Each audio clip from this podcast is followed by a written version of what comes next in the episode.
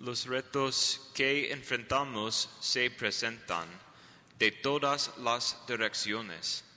Hoy me gustaría centrarme en el significado de nuestra prueba en medio del sufrimiento y la persecución. Durante la pandemia y con las elecciones del martes, parece oportuno, oportuno hablar del apocalipsis. With the election and the pandemic, of course, everything that's going on, this is a great opportunity to talk about the apocalypse. ¿Qué es el libro de Apocalipsis? El Apocalipsis no significa lo que piensas. No se refiere a hablar del fin del mundo. La palabra Apocalipsis, procedente del griego, simplemente significa desvelar. Desvelar. Es un levanta- levantamiento del velo de las sombras, apariencias terrenales para ver las reali- realidades espirituales y celestiales que exis- existen. No es de extrañar que la escritura apocalíptica como género de la literatura prevalenciera de prevalenciera particularmente en tiempos de persecución y sufrimiento. El mensaje central es, permanezcan fieles en medio de la tribulación. Dios reivindicará, Dios tiene el control. Una característica interesante de, de nuestra lectura de hoy es la gran multitud de todas las naciones, razas, pueblas, pueblos y lenguas que visten túnicas blancas. Los 144 mil representan al pueblo judío en la iglesia. La gran multitud representa a los gentiles. ¿Qué significa tener una túnica blanca? Son los que han sobrevivido al tiempo de la gran angus- angustia. Han lavado sus ropas y las han blanqueado en la sangre de cordero al vivir con el sufrimiento y la per- persecución, Joseph Ratzinger nos recuerda el doble efecto del sufrimiento.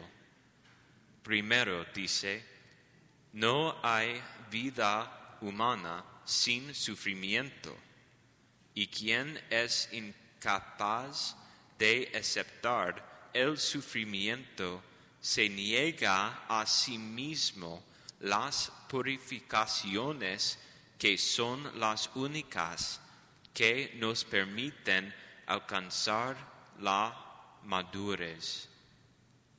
El sufrimiento conduce a nuestra propia pur- purificación. Es parte del proceso de lav- lavar nuestras túnicas en la sangre del cordero, blanqueándolas. Pero hay un segundo aspecto del sufrimiento que afecta a toda la iglesia. Ratzinger continúa diciendo, diciendo, en la comunión con Cristo, el dolor se vuelve signifi- significativo no solo para mí, sino para todos. Como dice San Pablo, pero ahora me rejo- regocijo en mis sufrimientos por ustedes y así completo en mi carne lo que todavía falta en las aflicciones de Cristo por causa de su cuerpo, la iglesia. Me regocijo en mis sufrimientos por ustedes y así completo, completo en mi carne lo que todavía falta en las aflicciones de Cristo por causa de su cuerpo, la iglesia. Este es un concepto increíble. En realidad, mi sufrimiento puede beneficiar, beneficiar de manera misteriosa a toda la iglesia. San Pablo es valiente, que podría faltar en las aflicciones de Cristo. Sin embargo, cuando participamos en los sufrimientos de Cristo y unimos nuestro sufrimiento al de Él en la cruz, se ofrece para el beneficio de toda la iglesia. Este es un aspecto que nos fortalece en la comunión de los santos. Finalmente, la persecución y el sufrimiento nos hacen miembros del reino celestial ahora. Veamos de cerca del, cerca el Evangelio, hemos escuchado las bien, bienaventuranzas muchas veces antes, pero han notado que todas las bienaventuranzas, excepto la primera y la última, prometen algo en el futuro. Serán consolados, la voluntad heredará la tierra, la voluntad mostrará misericordia. Solo los pobres de espíritu y los que son perseguidos por causa de la justicia serán consolados, porque de ellos es el reino de los cielos. Al participar en el sufrimiento que Cristo experimentó, experimentó a través de la persecución que nos une con todos los santos en el cielo que ya se han ido antes que nosotros. Realmente nos convertimos en miembros del reino celestial ahora. Estamos unidos a una iglesia mucho más grande que los que estamos reunidos aquí hoy. O ver solo el concepto limitado del Papa y, nos, y los obispos.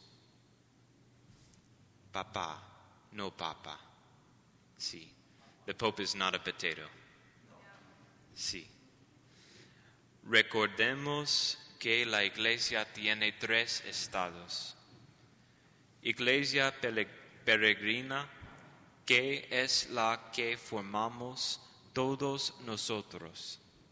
Iglesia purgante, que es donde están las almas de nuestros fieles difuntos y celebrar, celebramos mañana, ¿sí? Y iglesia triunfante, que es donde se encuentran los santos y los ángeles. El estado real, final y verdadero de la iglesia es la iglesia celestial, la iglesia triunfante a la que estamos unidos a través de nuestros propios sufrimientos. Que Dios los bendiga junto a sus familias. En inglés poquito. Suffering has multiple roles for us as Christians, And we're told in the book of Revelation that those who endure to the end will be saved. Those who are the ones who wash their robes in the blood of the Lamb, they are the ones who will be vindicated in the end. The book of Revelation reminds us of the realities actually happening in our world. When things seem at their worst during a time of distress and trial, the Lord is actually in charge of everything. The veil is pulled back, and we can see that God truly is waiting with his mercy and justice and will repay all of us according to our deeds. But suffering is not only beneficial for us in terms of purifying us, making our love more pure, it's also beneficial for the church.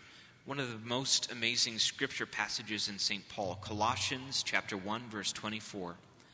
St. Paul says, "I rejoice in my sufferings, for I make up what is lacking in the afflictions of Christ for the sake of his body the church." St. Paul is pointing out an amazing fact. By our own sufferings, united to Christ on the cross, that others receive graces and benefits. All grace comes from Christ, but somehow when we unite our sufferings with His on the cross, that looses graces flowing from the cross that would not otherwise be available. That's an amazing thing.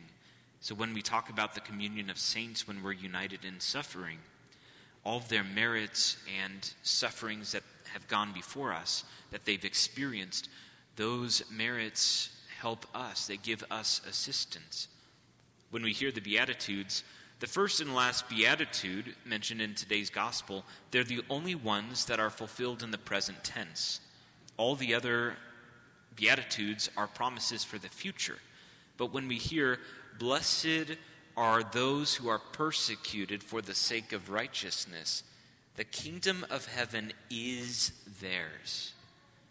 So when we suffer, when we are persecuted, we are actually in the midst of the kingdom of God.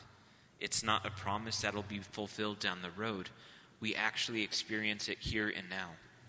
And what better way to see this than to see the heavens open with all the saints in their glory, in the glory of God, praying for us and interceding for us, excited and jubilant to have us join their ranks, if only we persist till the end.